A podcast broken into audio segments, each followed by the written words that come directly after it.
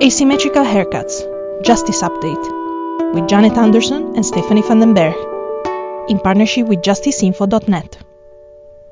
Hi, Janet. Hi, Stephanie.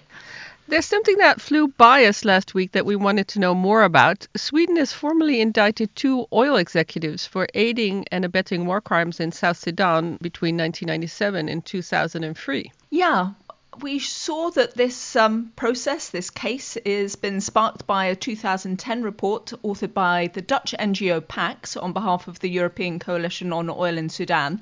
So we thought best to invite one of the report's authors to try and fill in the substantial gaps in our knowledge. Egbert Wesselink, hi. Good morning. Hi, Egbert. Unpaid Debt, as the report is called, basically sets out the story of how between 1997 and 2003, an oil consortium, including Swedish oil firm Lundin, tried to secure an area in South Sudan known as Block 5 for oil exploration. Now, to get control of the area, the report describes that they paid government forces and militias who allegedly committed war crimes. They say thousands of people died in the so called oil wars, and 200,000 people were violently displaced. So, Egbert, you wrote this report as one of the main authors. It's super detailed. It it kind of reads like an indictment. Was that always the aim to get this case kind of to trial with this report? No, it was not. Um, initially, we had a report ready in 2008 with the um, main aim to raise awareness and maybe some outrage in Sweden in order to, to have investors and the Swedish government and the Swedish pub, public um, request Lundin to remedy and, and, and repair the damages that it had done to the population in South Sudan. Um, that's always been our main aim, remedy, the right to remedy and, and reparation of the victims of, uh, of all these crimes. What changed to make you look again and to write the report in the way that you did? Well, the original report uh, was was traditional NGO report. We wanted to uh, create some outrage uh, about about the way what the company had done and they that they got away with it.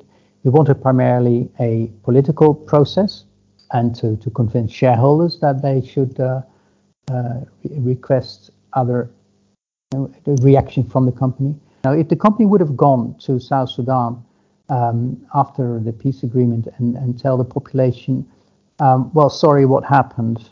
What can I do for you? They would be welcomed. There, there would be no problem if it would just have the guts to act as human beings. They would be friends of the population now. But no, they acted as a legal entity, aggressively um, and uh, and confrontational, and consequently, we were forced to to write a report that was legally much more sound and thought through than we initially had done.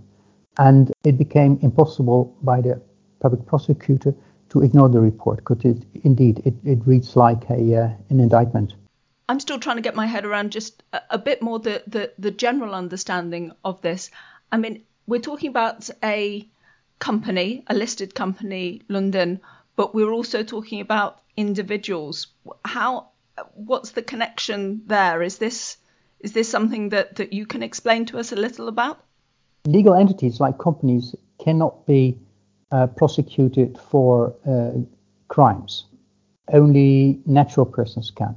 So the prosecution in Sweden could only prosecute natural persons, but their choice of natural persons and the entire way they approach this case makes very clear that the company itself bears much of the blame. Basically, everything that the two suspects are being accused of are decisions that they made in their function and on behalf of the company. And the choice of the suspects is also uh, meaningful here. That is the chairman of the board of directors and largest shareholder of the company, Mr. Ian Lundin, and um, former CEO of the company, Alex Schneider, who was then head of operations in South Sudan. So this choice of, of the two top managers, really, of the company makes clear. I mean, they, they, they could have indicted a dozen other people. Uh, which they didn't, and that that is meaningful. And there's a second interesting issue. Um, the in the indictment, the prosecutor states that he will request the court to forfeit all the benefits that the company um, made in South Sudan over its operation.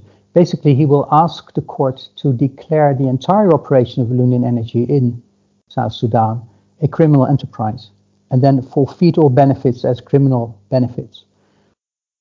Consequently, which is a, quite a lot of money, 1. Point, uh, 140 million euros, more or less, and consequently, the company itself will also be represented in court. So clearly, the prosecutor wants to include the company itself as much as possible in the case. We have to add the official uh, kind of news disclaimer that both men deny the allegations against them. What exactly are they accused of? I said aiding and abetting war crimes. So they're not accused of ordering them or are they accused of knowing that this was going on and not doing anything? And what has your report found on, on those things? How much Lundin knew that this was going on? Yes, the, technically it is um, the indictment is for aiding and abetting um, violations of international public law atrocity crimes. Now, atrocity crimes includes a lot of crimes, and the, uh, there's no sheet of suspicion with the indictment, but they're undoubtedly, the way it's all described, they are essentially war crimes and crimes against humanity, and more specifically, deliberately targeting civilians, destroying essential things that, that civilians need for survival, enslavement, and pillage, killing, murder, all at a massive systematic scale repeatedly in, in the course of warfare. So these are pretty pretty serious uh, offenses you described how long it took to um, put all the details together in this form, um, even though the story was well known. But it was only that Sweden began itself officially investigating uh, in 2010, and now we're 11 years later. Do you know why it's taken so long for this case to, to come forward? According to the public prosecutor, um, the reason is that, first of all, is looking at a very long period of time that crimes were committed over five years. Um, I mean, it's as long as the Second World War took, right? Um, he was. It was extremely difficult for him to uh, to get sufficient evidence, to find sufficient evidence, because he could not access after December 2013. He could no longer access South Sudan, and he never could access Sudan. Um, he could not interview primary perpetrators. Another complication was that in December 2013, so two and a half years after the beginning of the investigation, civil war broke out in uh, South, South Sudan, which uh, suddenly made it impossible for the prosecutor to access the people he had identified. Another reason I have a strong impression is that the the, the company and the suspects are putting up an extremely aggressive defense. They have massive legal teams, and uh, it looks like they have really done everything to stop the indictment, to make sure it doesn't happen. And even now, day before yesterday, Alex Schneider lodged an injunction to um, stop the uh, indictment, basically. Again, um, delaying the, the procedure. Yes, I was not going to say I saw a whole line of kind of challenges to the investigation uh, even before the charges were led that you could see going through the Swedish courts uh, with these suspects. It's incredible. Nothing like it ever happened in Sweden, and and uh, it, it's it has become the largest criminal uh, investigation uh, that goes to court in Swedish history. Now, Lundin is not the only oil company mentioned in the unpaid debt report. There is also OMV, the Austrian one. Are there prosecutors in those countries looking at similar cases, or is Sweden really the only country that is looking at the report in this way, or at this this uh, Sudan oil wars? To my knowledge, Sweden is the only one. The uh, you could you, you could also add Canada, of course, Uh, Talisman uh, was uh, one of the partners in the consortium just north of Block 5A of Lundin's block. But Talisman no longer exists, unfortunately. In Malaysia, where Petronas is based, doesn't have universal jurisdiction, but Austria and Canada have. Uh, but to my knowledge, there's no legal process, no investigation uh, going on there. You know, our objective is not so much a court case. The victims of, of these of these crimes couldn't care less whether these two Swiss-based millionaires end up in jail or not. They don't know these people. It doesn't help them in their in their lives. So, what the really interesting question is not whether there will be more indictments, etc., but whether this court case will lead some, to some kind of process in the area that allows people to, to restart their lives. Looking at that, um, I mean, it's already taken so long to get to, to this stage. Um, what is your kind of prediction for how long it might take before we either see more happening in the case and then, as you say, stuff happening on the ground for, for people who were affected by this? Uh, it looks like the, the, the, the, hearings will not start until next summer, maybe even autumn. And then the prosecutor has uh, predicted that the trial itself will take about one and a half year.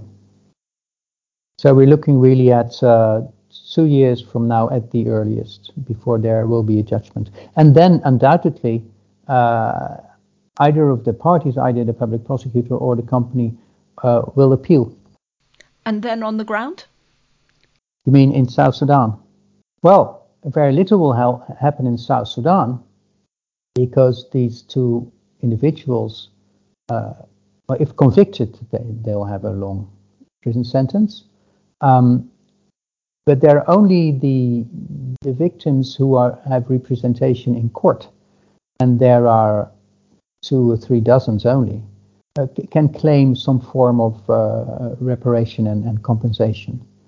The other 180,000 cannot. They hardly know that this this goes on. They uh, many of them live in refugee camps. Uh, a very big part of them live as refugees uh, outside of the country, even very scattered um, communities. many of them you will not even be able to, to, to find they live in the shanty towns in Khartoum, whatever.